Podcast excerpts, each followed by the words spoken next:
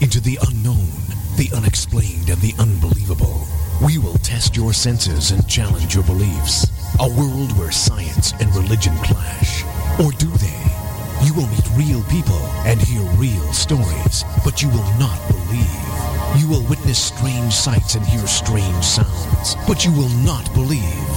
This is the New England Ghost Project. Welcome to the evening, everyone, and welcome to Ghost Chronicles Next Generation. I am Ron Kolek, your host, the gatekeeper of the realm of the unknown, the unexplained, and the unbelievable.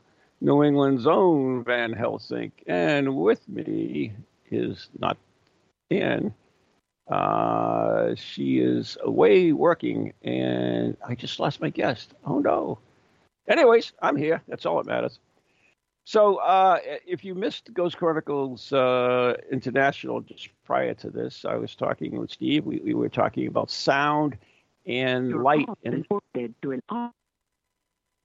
and paranormal in the paranormal and how it affects uh, people, and it was it was pretty interesting, especially sound. I'm I'm really intrigued by that. Um, but we also mentioned something in that same thing, which was the Voynich uh, manuscript, and that's a, a, ancient book that they that no one's uh, been able to decode. Uh, some people it's, thinks it's uh, fake. Uh, they have tried they have tried uh, various methods of breaking the code on the book, but I know there was a university in New ha- in Canada that that did it. Uh, okay, so anyways, looks like I got my guest back. But uh, the reason I brought that up is because recently they were talking about Mary Queen of Scots coded messages. They just were able to decode them. So, Robert, are you with us? Hi, I'm back. Yes. Okay. Okay. So, anyways, uh, joining me now is uh, Robert Geake, who is a New England uh, author.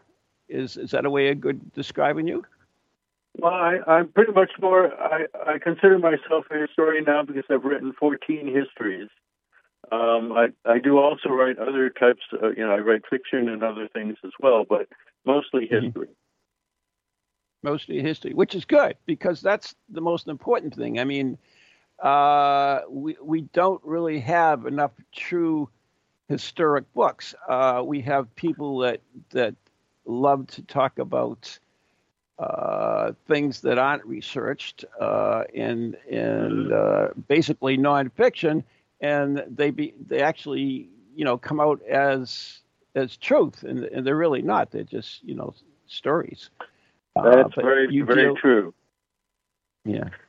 You know, I, And- I work I work with as many primary documents as I can, and I try to bring out uh, hidden stories that that people don't necessarily know about. Uh, concerning especially uh, the last book that I've written that'll be out next July um, is uh, called Death in uh, Early New England: Rites, Rituals, and Remembrance, and that covers everything in the way that people live their lives. And you know, think about living in early New England. And uh, having you know having uh, so many laws that could easily have you put to death for one thing, uh, and then Yeah. there of course are the crimes that would commonly lead to one being hung, like murder and and uh, infanticide and things like that. That's all part of your daily Right. life. Yeah, I mean the English did that to us. They they had laws for everything. Uh, that And we could be put based uh, we based our laws on theirs uh, initially. Yes, Mhm. yeah. Yeah, so uh, we can blame them. So yeah, they, they all you know they they also banned uh, Christmas at one time. The Puritans did. I know that. Yes, they did. Yeah, yeah, and uh, you know, uh, but you know, there were by the colonial times. I think uh, there were enough people celebrating Christmas. I write mostly about uh, the colonial times, but uh, I do delve into the early part. This early, uh, of course, this book delves into the early, early days of New England as well. So. hmm Now, tell me a little bit about your history. How how did you get involved in in in your love for history? Well, I was I was uh, writing fiction as a young man, and I um, I had written newspaper articles and always had an interest in uh, history, and so I wrote about local history for uh, newspapers, little local newspapers like the Warwick uh, Beacon and the Coventry Townsman mm-hmm. in, in, Rhode Island here. And uh, I then developed, as I went into uh, high school and then into college, into uh, writing more fiction than history, but I wrote historical fiction. So I was always researching the history of the time period in which my stories were set. I even wrote a couple of novels to uh, a decade or so, you know, into 15 years. Um, oh, wow. Got a few things published, you know. Uh, but then um, I was writing uh, one particular story, a, novella really, that, that was about a family and being displaced after the Civil War and being resettled on a poor farm. And I did all of this research about um, a poor farm in Massachusetts that actually existed and and what the life would have been like, like and so forth, and how many of these families found themselves destitute after the Civil War. And I realized that I enjoyed the research, you know, just as much as I enjoyed sitting down and writing about it. So um, my first book was about the Narragansett uh, Indian tribe here in Rhode Island. Um, right. And that was something that came out of uh, an incident that had happened many years before.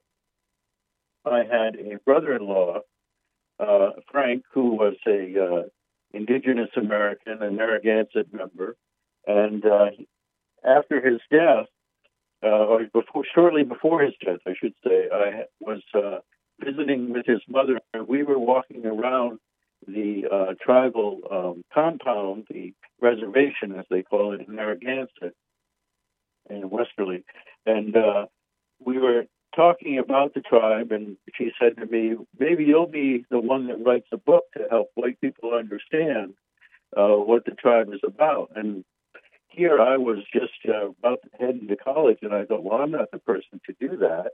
Um, but uh, it stuck with me all of those years, and then in my 30s, I decided, my 40s really, I decided I was going to finally uh, sit down and write a book about the tribe.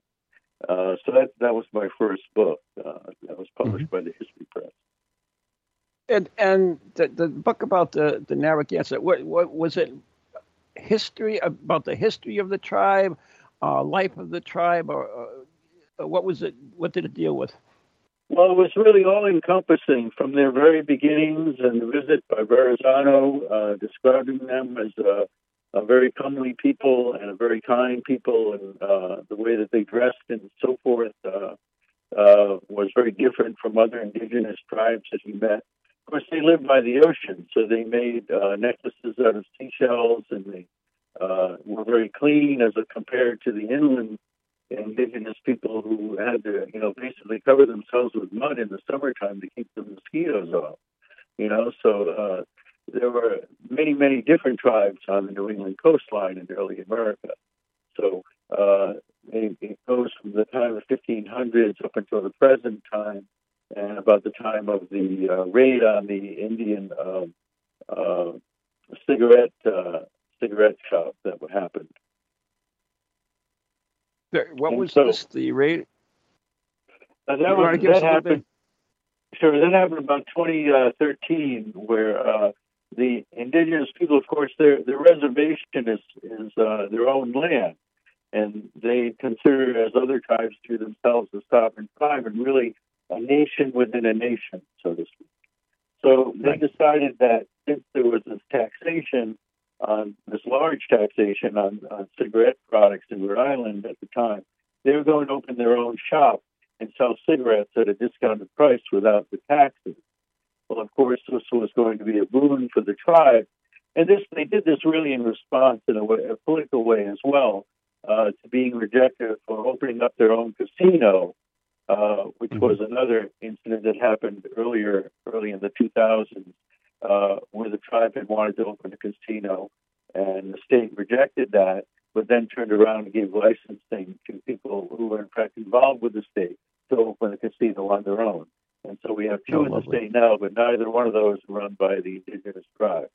Um, mm-hmm. So to go back to the cigarette rate, so they decided to sell cigarettes at a discount and the state decided that they needed to, uh, they couldn't do that. It was unlawful, even though it was within their own territory. And so it was on tribal land, raided. right? It was on tribal land. Yeah, they raided the they raided the cigarette shop and arrested everyone. yeah, and it all gets sorted out years later, but they're still not allowed to. You know, again, this was an attempt by the tribe to uh, to have their own self sufficiency. You know, uh, right. but the state uh, always always an issue with the state. Yeah, unfortunately. Yeah, well, you can't get between the state and its money. well, that's the bottom line, isn't it? That's the bottom line. Yeah. That's the bottom line. yeah, it's it's a sad thing, but uh, yeah, unfortunately. So I mean, that's I mean that's a that's a neat book. I mean, there was one that that uh, I actually approached you on, uh, and I just shut that page down on my computer. But uh, it was about uh, different mysteries in, in, in New England, I, I, believe. Yeah, yeah. The the, the latest book that um, I have um, about death in New England includes a couple of ghost stories. You know, and I, well, yeah. I go at it from the angle of not just repeating the ghost story, but trying to find the origin of it and how it became a kind of legend and so forth. Oh, and oh, I guess excellent. go ahead. No, I said that's excellent. Yeah, yeah. so, so the uh, uh, I'll give you an example. One is the story of Peter Rugg, the disappearance of Peter Rugg and his ten-year-old uh, daughter. So the story goes back uh, to the early 1800s and so the, the story itself is that Peter Rugg was a uh, wealthy merchant and owned a uh, fine house in Boston and was well known for a, a large black mare that drove a very elegant carriage uh, that took him around town and on his day trips. He was fond of taking day trips. He did business with many different places around Massachusetts, so he was fond of taking day trips and checking on things and then coming back by the evening. And so one particular night, he uh, he ascended to his daughter. His ten year old daughter wanted to take the trip with him into Concord and back. And so he said that's fine. And so they took the trip off, and they had a fine ride there. And he did business there, but on the way back, they got caught in a violent uh, thunderstorm. And so he stopped at a friend's house in Cambridge and stayed there a while to dry off and have a hot, uh, a warm drink, and the daughter warmed herself by the fire. And then they, uh, he insisted upon taking his daughter out and leaving because he wanted to get home before dark, but they never made it home. And so the family sent out missives and uh, tried desperately to find any evidence of where they had disappeared. Stories began appearing of this mysterious ghost carriage, always, always kind of enshrouded in a mist. Uh, you know, passing through on the lanes or on the highways, and um, and then about a year after their disappearance, the neighbors were woken up in the middle of the night by a familiar clatter of hoofs, and that being the large black mare that pulled the doctor's car, the uh, pulled uh, Peter Rugg's carriage. And sure enough, they looked. One of the neighbors looked out the window and witnessed Peter Rugg's carriage going past but continued on going and always enshrouded in this kind of mist, this kind of glowing mist, you know. And so that appeared in the newspaper, and uh, and so uh, it soon got uh, wide circulation. As you know, colonial newspapers would pick up a story from anywhere and reprint it and reprint it. And so then uh, people wrote to the newspaper asking about more information, and the newspaper provided it. There were more sightings, even one as far as Wickford where a minister was uh, riding his old horse through a, a rainstorm and got overtaken by this carriage and nearly knocked off his horse and other issues like things like that happening, you know. All around New England it seemed people saw Peter Rugg in his his carriage, you know.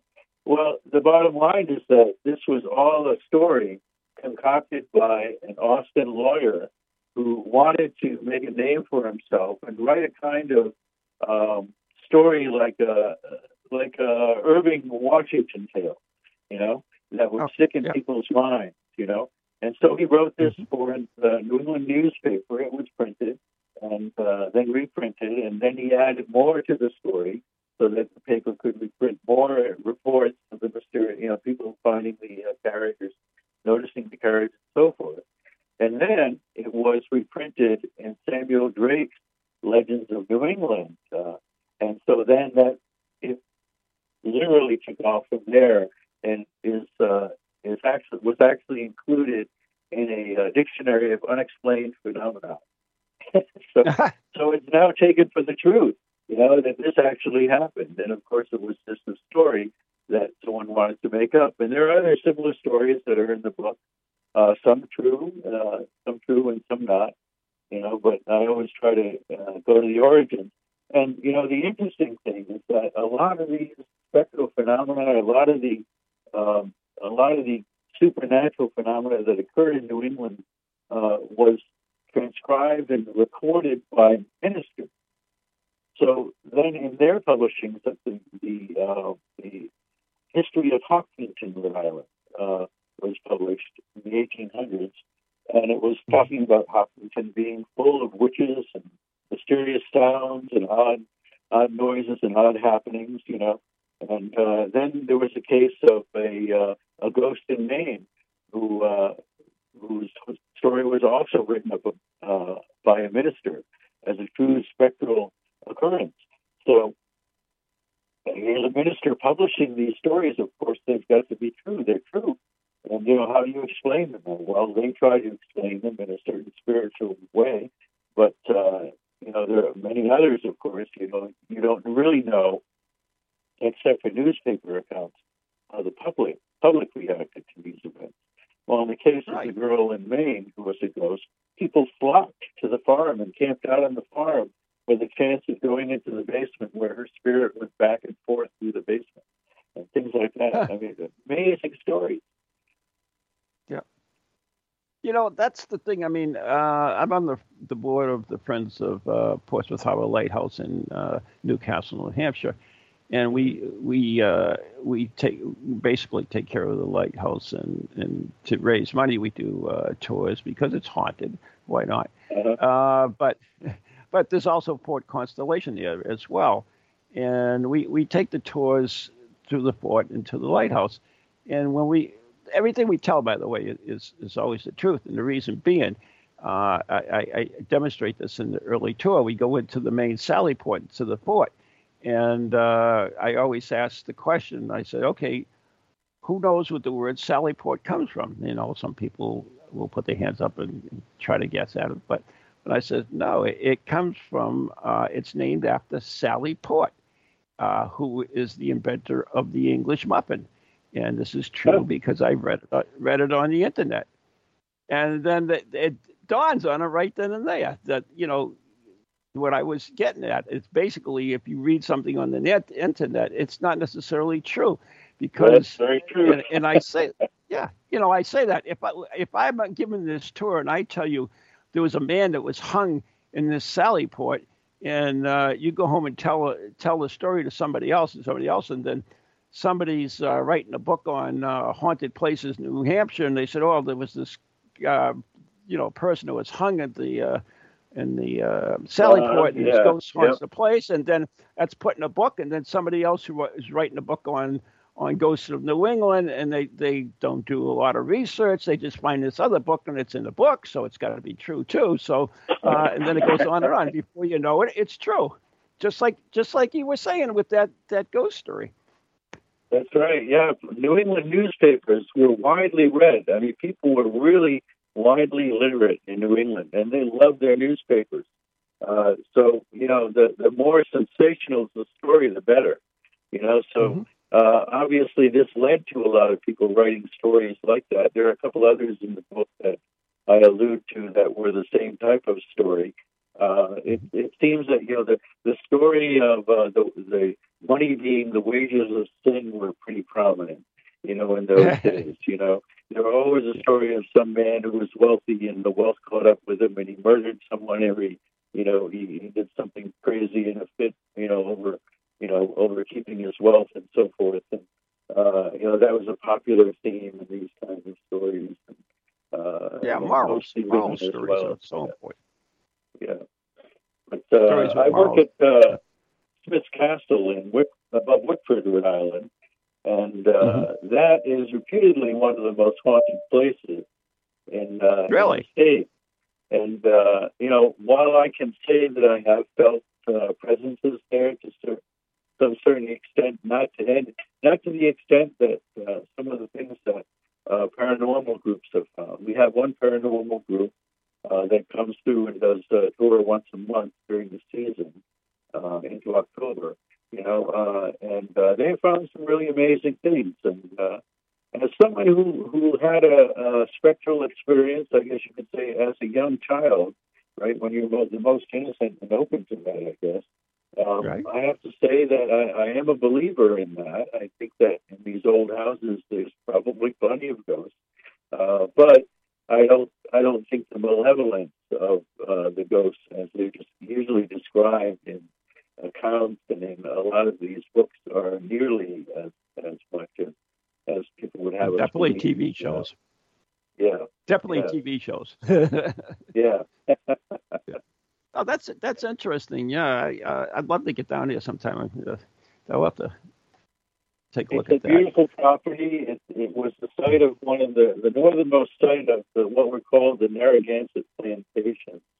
They were large estates that uh, operated uh, under, of course, slave labor uh, during mm-hmm. the 18th century and provided the uh, West Indies with a lot of their goods from the Rhode Island area.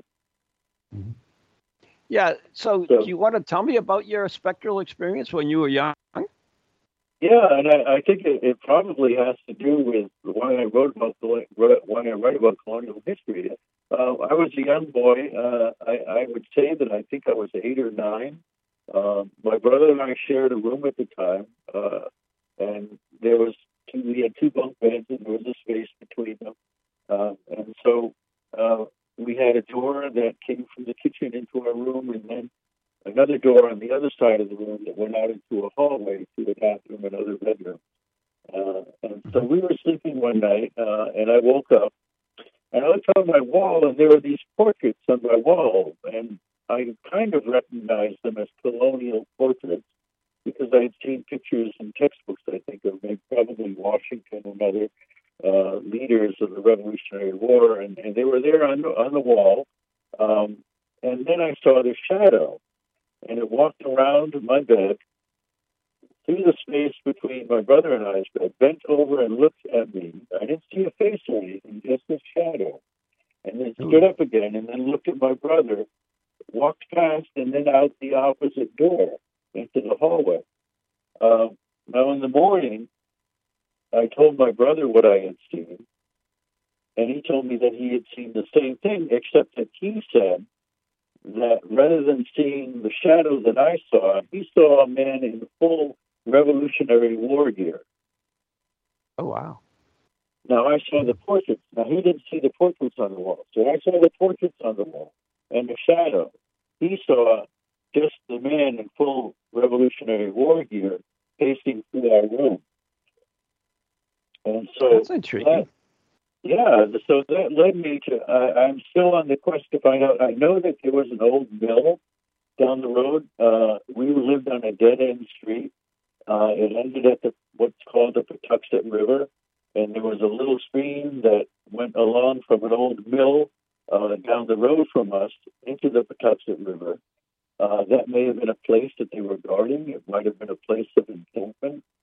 You know, uh, I don't have an explanation for the portraits on the walls, except maybe it was the site of a uh, of a building that had these, you know, had an office in it or something, or uh, something like that, uh, barracks or yeah. what have you. I don't know. You know.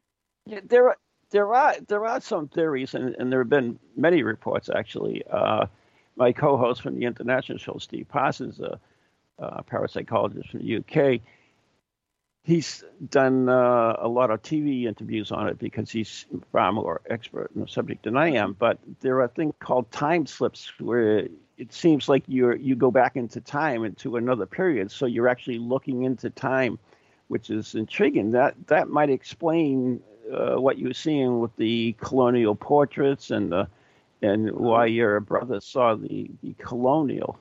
Uh, and, and perhaps because of just where you were, even though it was so close to where he was, that that view, that door to the time slip was not completely open, so you only saw a shadow rather than the uh, the full thing I hadn't materialized. I have no clue. But anyways, we are coming up to uh, break, so we're going to have to take a break in a couple of minutes. Uh, I'll, just, I'll just with... leave you. I'll just leave you this round. Thank you for having me, first of all. But oh no, wait a minute! It's only a break. You're not going away.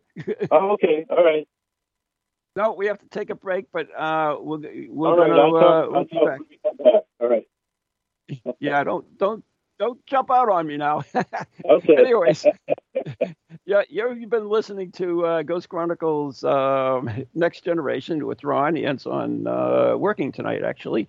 And our special guest is Robert Geake. And uh, we're brought to you by Circles of Wisdom, 386 Merrimack Street, Methuen, Massachusetts, the Glant Messier Family Law Group, 15 High Street, North Andover, Massachusetts, and our very good friends on Ghost Chronicles Radio on Patreon. Uh, you too can help uh, support the show and become a Patreon member. You have access to over uh, 40 videos, and we have a special treat coming up for our Patreon members very shortly, uh, which I will be announcing on a later show. But, uh, you know, check it out Ghost Chronicles Radio on Patreon. And um, we'll be right back after the following uh, messages with uh, historian Robert Geake.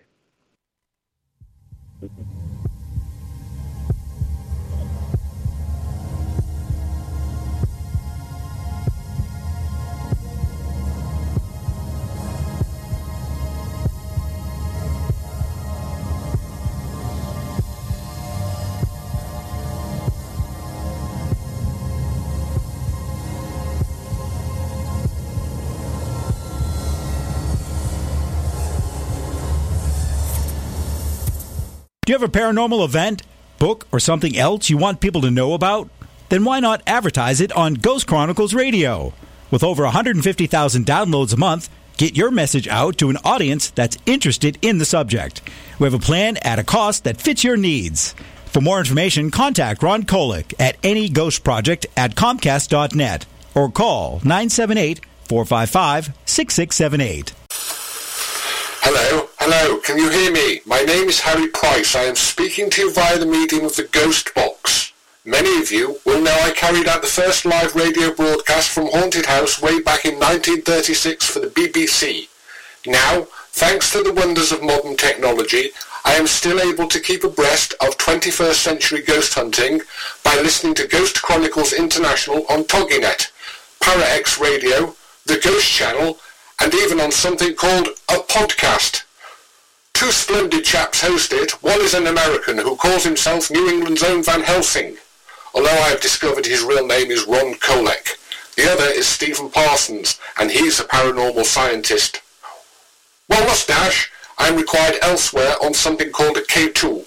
But don't forget, I'll be listening in every Tuesday from 8 o'clock in Great Britain and 3 o'clock on the American Eastern Seaboard. I trust you will join me there.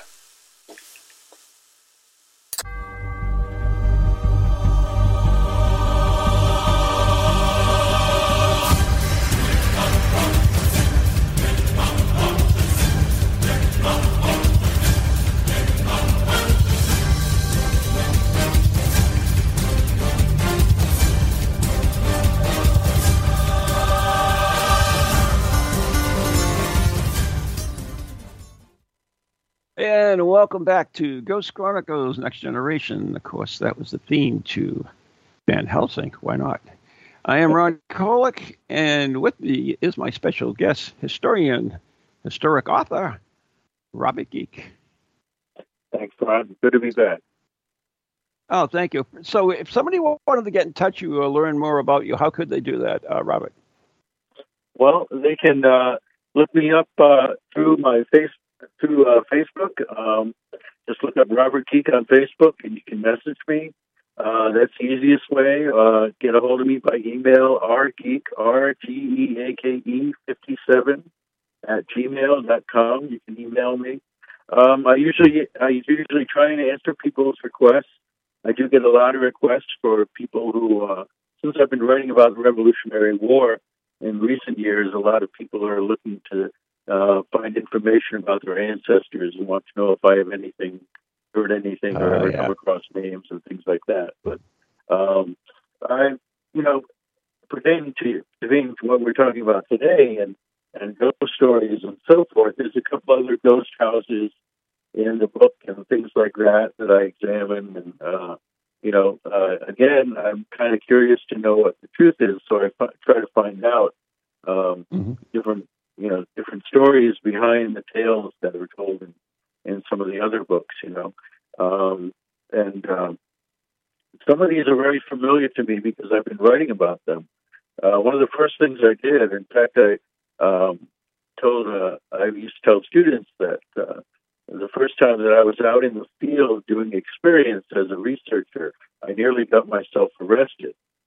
Uh, and this happened in uh, this happened in rural Rhode Island, where I had heard about this family and wanted to write a history about uh, the family as a part of it. I believe this was in high school. So I drove this beat up old car I had out to uh, out to this farm, uh, parked on the side of the road, uh, located the family cemetery, and walked over and started writing down the names and dates and so forth. And before I know it, there's a plainclothes police officer approaching me.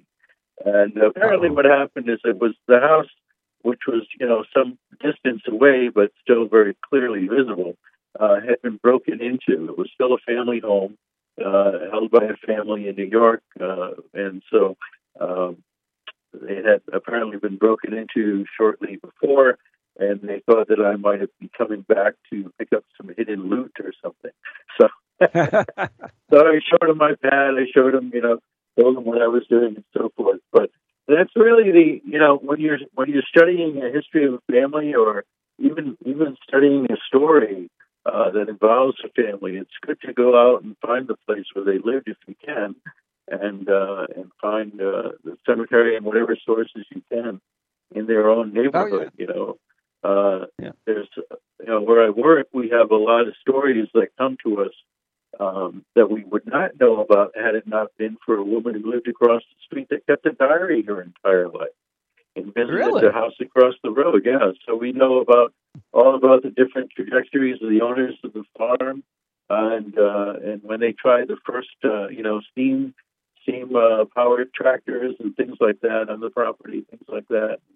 Uh, when it became a huge dairy farm, so we know all the trajectory of that history because someone kept a diary. And in many, many communities, there there are many situations like that. Sometimes people leave their diaries to libraries. Uh, so you right. go in and ask, and, and they have a local collection.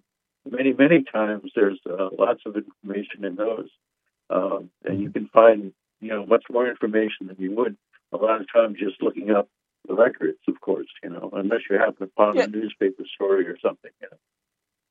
Yeah, I, I love libraries actually, uh, but you know, it, it really uh, disturbs me nowadays is the big woke movement. Uh, it, it's it's it's the wrong way to handle history, uh, in, in, my mm-hmm. opinion. This is only only my opinion. Uh, if if you you know they want to rename everything, they want to take down statues and everything.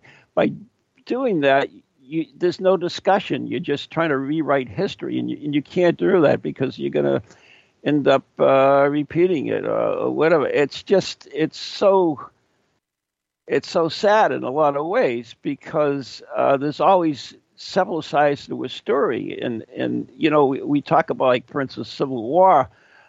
Mm-hmm. We we look at it from the northern liberal point of view, but uh, you know there was a, another side to the Civil War. Why did men fight? Why did if you don't know those reasons, then you can't address right. problems with it. There's no discussion. So that that's a, a big irritation to me, and and I find it sad actually.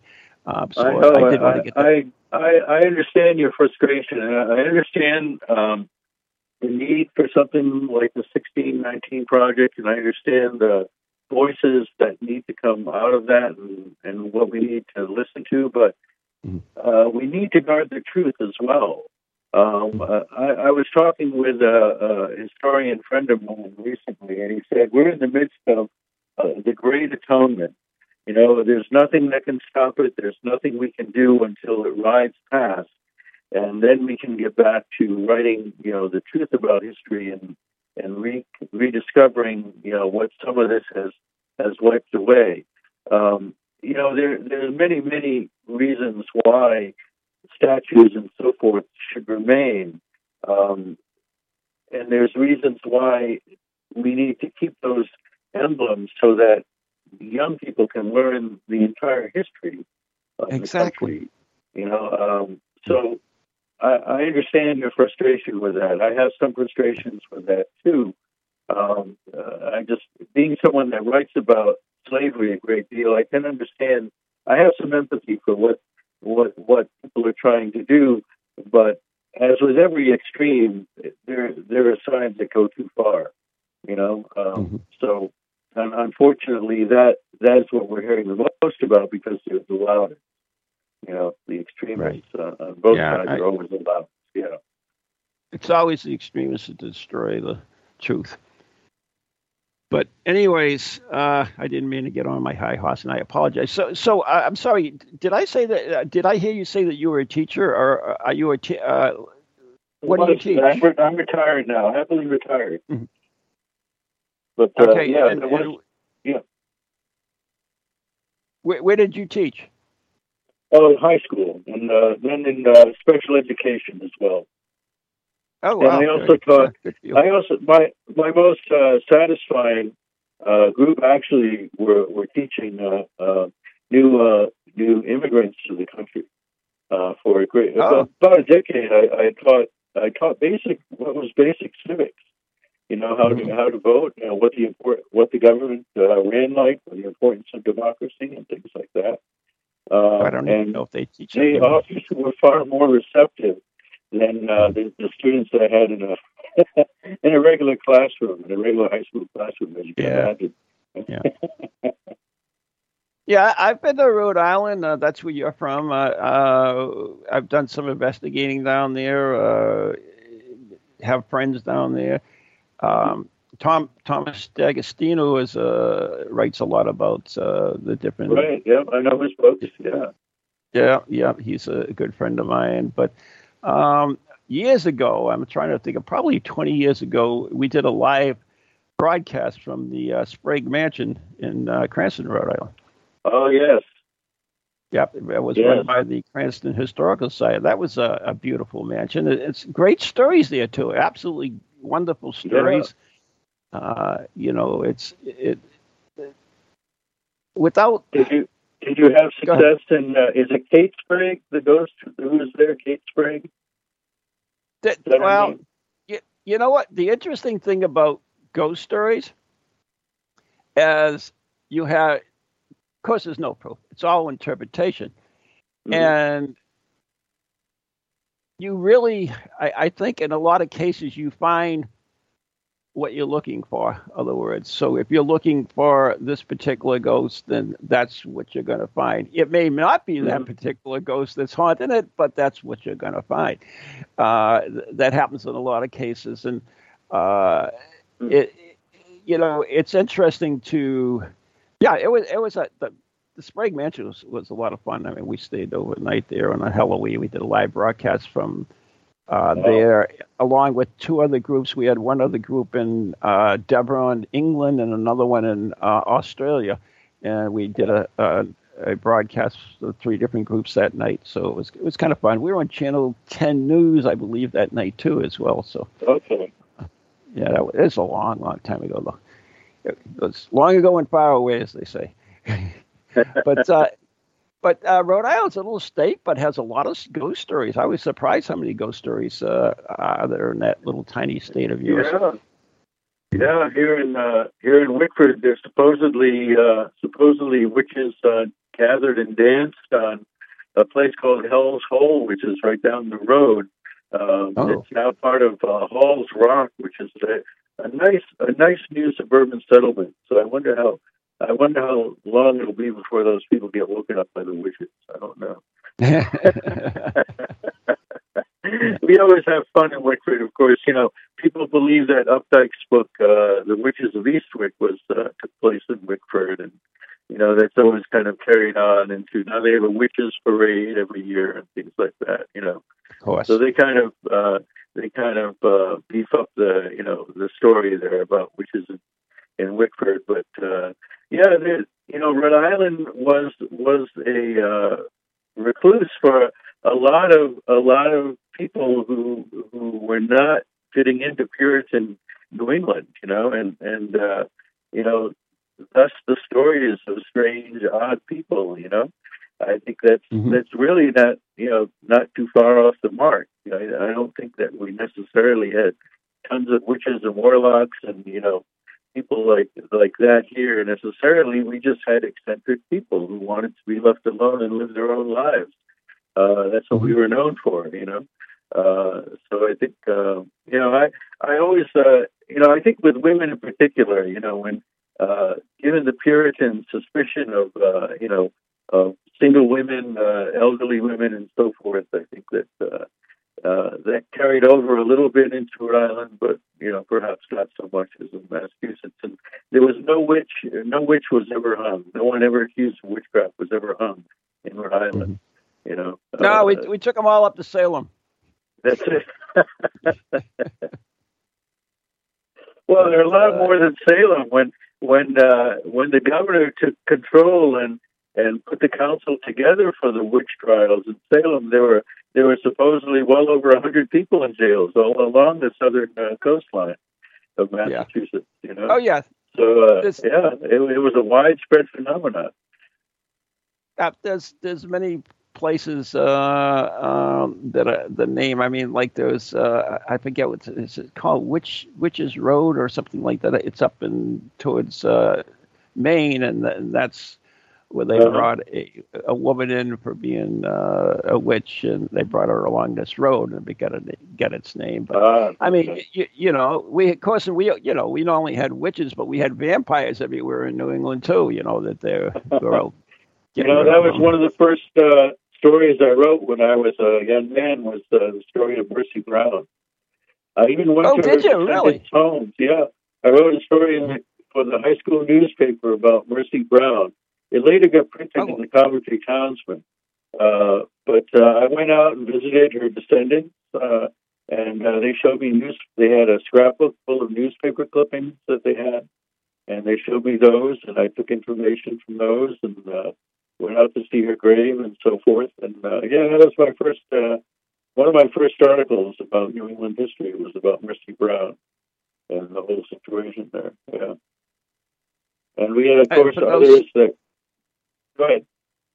Uh, for those who we don't know what we're talking about, we're talking about the vampire phenomenon that went around that people uh, uh, were dying of consumption and, and, they thought it was the result of right. Uh, vampires. So they would dig up the bodies and, uh, well, I'll let you carry on. In Mercy's, case, like. in Mercy's case, they uh, in Mercy's case, they found uh, what they believed to be evidence that she was someone who wandered in night, and uh, they cut out her heart, burned her heart on a rock, and mixed the ashes in with a concoction for her younger brother to drink, who was then, by then, also suffering from consumption. Of course, and that didn't that didn't work, did it? No, it didn't. No, but it was such a phenomenon that they had the state medical examiner come out and witness the event. You know, uh, and even in the journal, they they wrote about what a horrible, you know, what a horrible ritual it was to dig up the body and do this. You know, uh, so yeah, they were, uh, Exeter was considered really backwards. I guess to people in Providence at that time. Mm. Yeah, I had a, a friend, uh, Michael Bell, who wrote a, a, book on that, Food for the Dead. Uh, Michael, which, that's a great book. Michael's a great, uh, Michael's a great historian of the uh, of the yeah. uh, early New England uh, phenomena like that. Yeah, great yeah, I, I. I, I, met him uh, a few, well, a long time ago. Uh, he did a couple of events with me, and uh, he was at the Sprague Mansion, in fact, when we did that uh, oh, live broadcast. Yeah. yeah, yeah, Michael Bell, yeah. Uh, yeah, I he guess, used to live well, in Pawtuxet Village here, I believe. Uh, I, I know he's somewhere, he's out of state now, but. yeah, he is. Because I tried still, to contact him recently.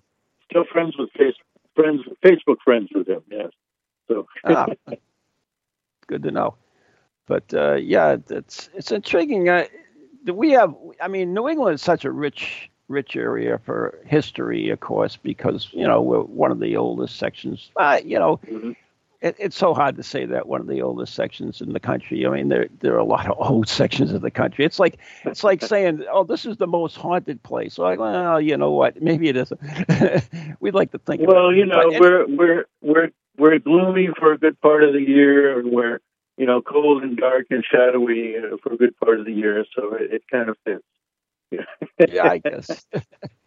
But I mean, we had a share of everything, not only vampires and, and ghosts, but we had monsters too. We have monsters all like the uh, Dover Demon, and uh, you know, we, of course, we had the sea serpent of Gloucester, which was you know right, seen. Right.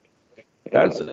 that's one of the most fascinating cases. I, I was actually doing a documentary on uh, sea sea serpents and lake monsters, and uh, uh. I, I I dug up a lot of information on that. Uh, you know, which they had a team from uh, Harvard that was actually sent out there to um, investigate it as well. But that was seen by hundreds of people. So uh, intriguing. Yes, stuff. it was. Uh, I, I, believe uh, I believe I wrote about that uh, some years ago. I published a book called New England. New England Mariner, the New England Mariner tradition, and that included a chapter on uh, sea monsters and things like that. So yeah, the Gloucester, oh, it did. Was, Gloucester sea serpent was definitely there, and uh, yeah, but uh, it uh, that was quite interesting. Uh, very detailed descriptions, as I recall. Oh yeah, yeah. I've got a whole files on the on that uh, that particular case. Uh, speaking of your books, and I don't want to go off the show without knowing it. Can you give us the titles of some of your books and where they can be found? Yeah, for I can I can tell you that uh, for uh, the listeners uh, of your audience, probably the most uh, interesting books that they would find that I've written would be uh, one book called Colonial New England Curiosities, and uh, mm-hmm. that's published by the History Press. It was published in number about 2016, and mm-hmm. you can find that online on Amazon.com, or you can go to your local bookstores. It's still a popular, one of the more popular books of mine uh, that are for sale. And uh, there's also the new book is called uh, Death in Early New England. That'll be out in July. Uh, and that, uh, again, recounts uh, death in all its different forms in New England. Uh, includes the early funerals and use of funeral jewelry and memorials. And, oh, excellent. Uh, and grave, you know, the evolution of grave sites and, and gravestones, gravestone carvers, and so forth into garden cemeteries and all, all the like. So, uh, it, Rob, it Robert, when that book comes out, Robert, when that book comes out, I have to have you on the show again because my co-host Ann is a is a big taphophile. She loves cemeteries. She she re- takes all the pictures of all the gravestones, all the artwork on it, and everything uh, else. So we'd love to have heart. you back. we'd love to have you have you back. Uh, yeah, when that book comes out, we'll, we'll have you back on if you don't mind. Uh, absolutely, sure. Yeah, that would be great.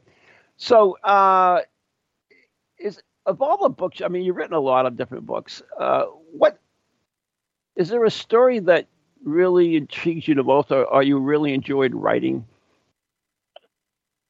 I think that uh, I think that I enjoyed the narrative, writing the narrative book. Of course, that was my first book, and that was uh, an exciting yeah. uh, venture and, and really, really important. Uh, and I, it was well received. I was very glad for that.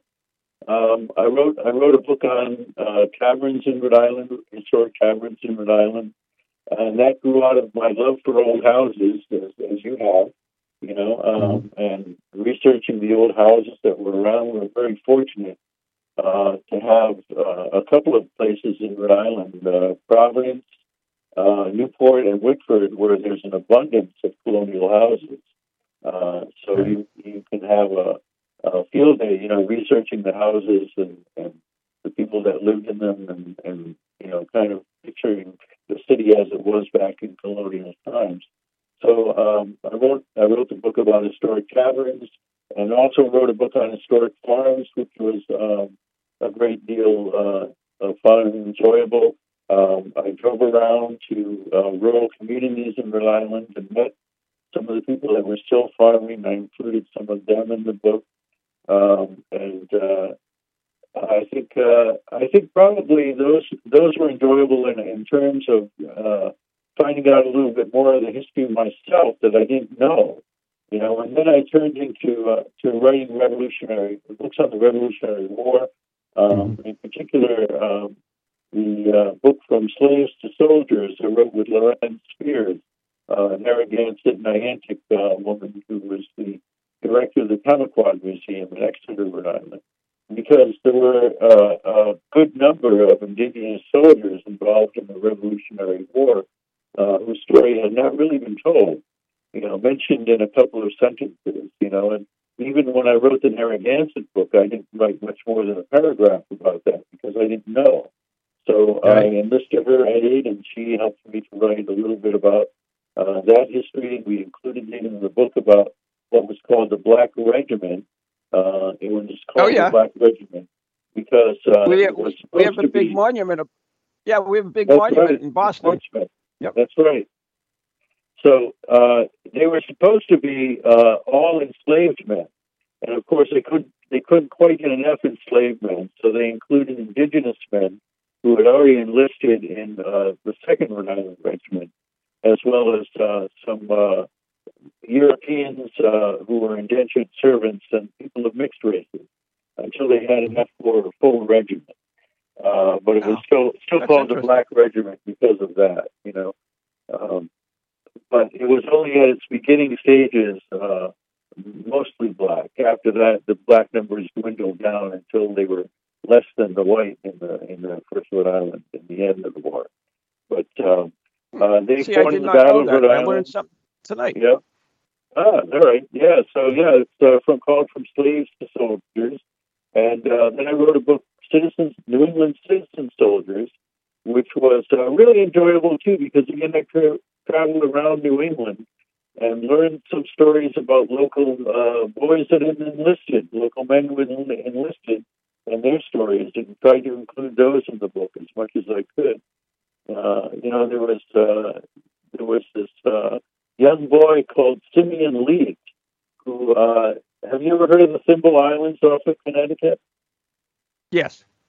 Yeah. So so his family lived on one of the Thimble Islands, and they had just before the war began, they had suffered a devastating outbreak of smallpox, where uh, his father and several of his brothers died from smallpox oh, wow. and had to be buried. And here he was with the rest of his family, uh, faced with protecting the, uh, the home on the island when the British came through and tried to raid it. Uh, he lost his life, and his um, his gravestone is there just off the coastline, uh, and you you know uh, just on the coastline, I should say, uh, because the island is owned by someone else now. But uh, you know, it's a fascinating story. Uh, you know about early set being there from the early settlers, and here's the last man in the family line to die. You know, defending his home. You know, uh, really mm-hmm. kind of tragic. Uh, the whole the whole story of those years is, was tragic for him in the end.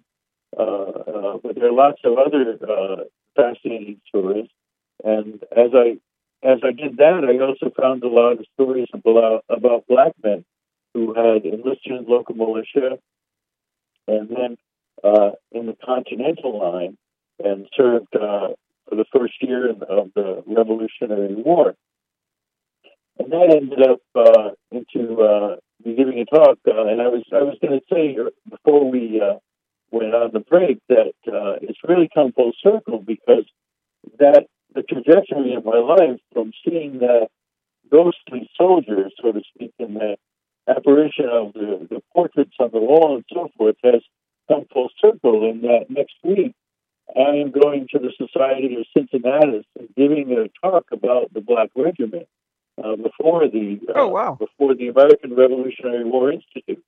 Uh, so it's it's amazing. It's an amazing trajectory in my life. But I have to say that that I'm convinced that that vision or that that experience uh, really led to this in the end. Isn't that amazing how that stops? Anyways, we are running out of time, so I do have to wrap up the show. Uh, I did want to mention that, that my town that I live in, Dracut, Massachusetts, we had uh, uh, several people from town that died uh, fighting in the Revolutionary War. Um, you know, that's that's the great thing. Some of these, you know, it was everybody. That was the whole thing. Everybody got involved from Yeah, all yeah. over the place. Yeah, it was, and we we we tend to forget that. But anyways, we do have to go. Uh, you have been listening to Ghost Chronicles Next Generation uh, with Ron. A special guest has been uh, Robert Geake, uh, historical author. Check out his new book, which is coming out in July, called what, Robert? It is called Death in Early New England, uh, Rites, Rituals, and Remembrance. and we'll have you on when that comes out as well. So, Robin, thank you so much for uh, being with us tonight. Uh, Thank you, today's Rob. show is brought to you. Yeah, you're welcome. Today's show is brought to you by Circles of Wisdom, 386 Merrimack Street, Thorn, Massachusetts, the Gallant Messier Family Law Group, 15 High Street, North Andover, Massachusetts, and our very good friends on Ghost Chronicles Radio on Patreon. You too can become a member for a mere three bucks a month and help support the show. So, good night, everyone. God bless and stay safe.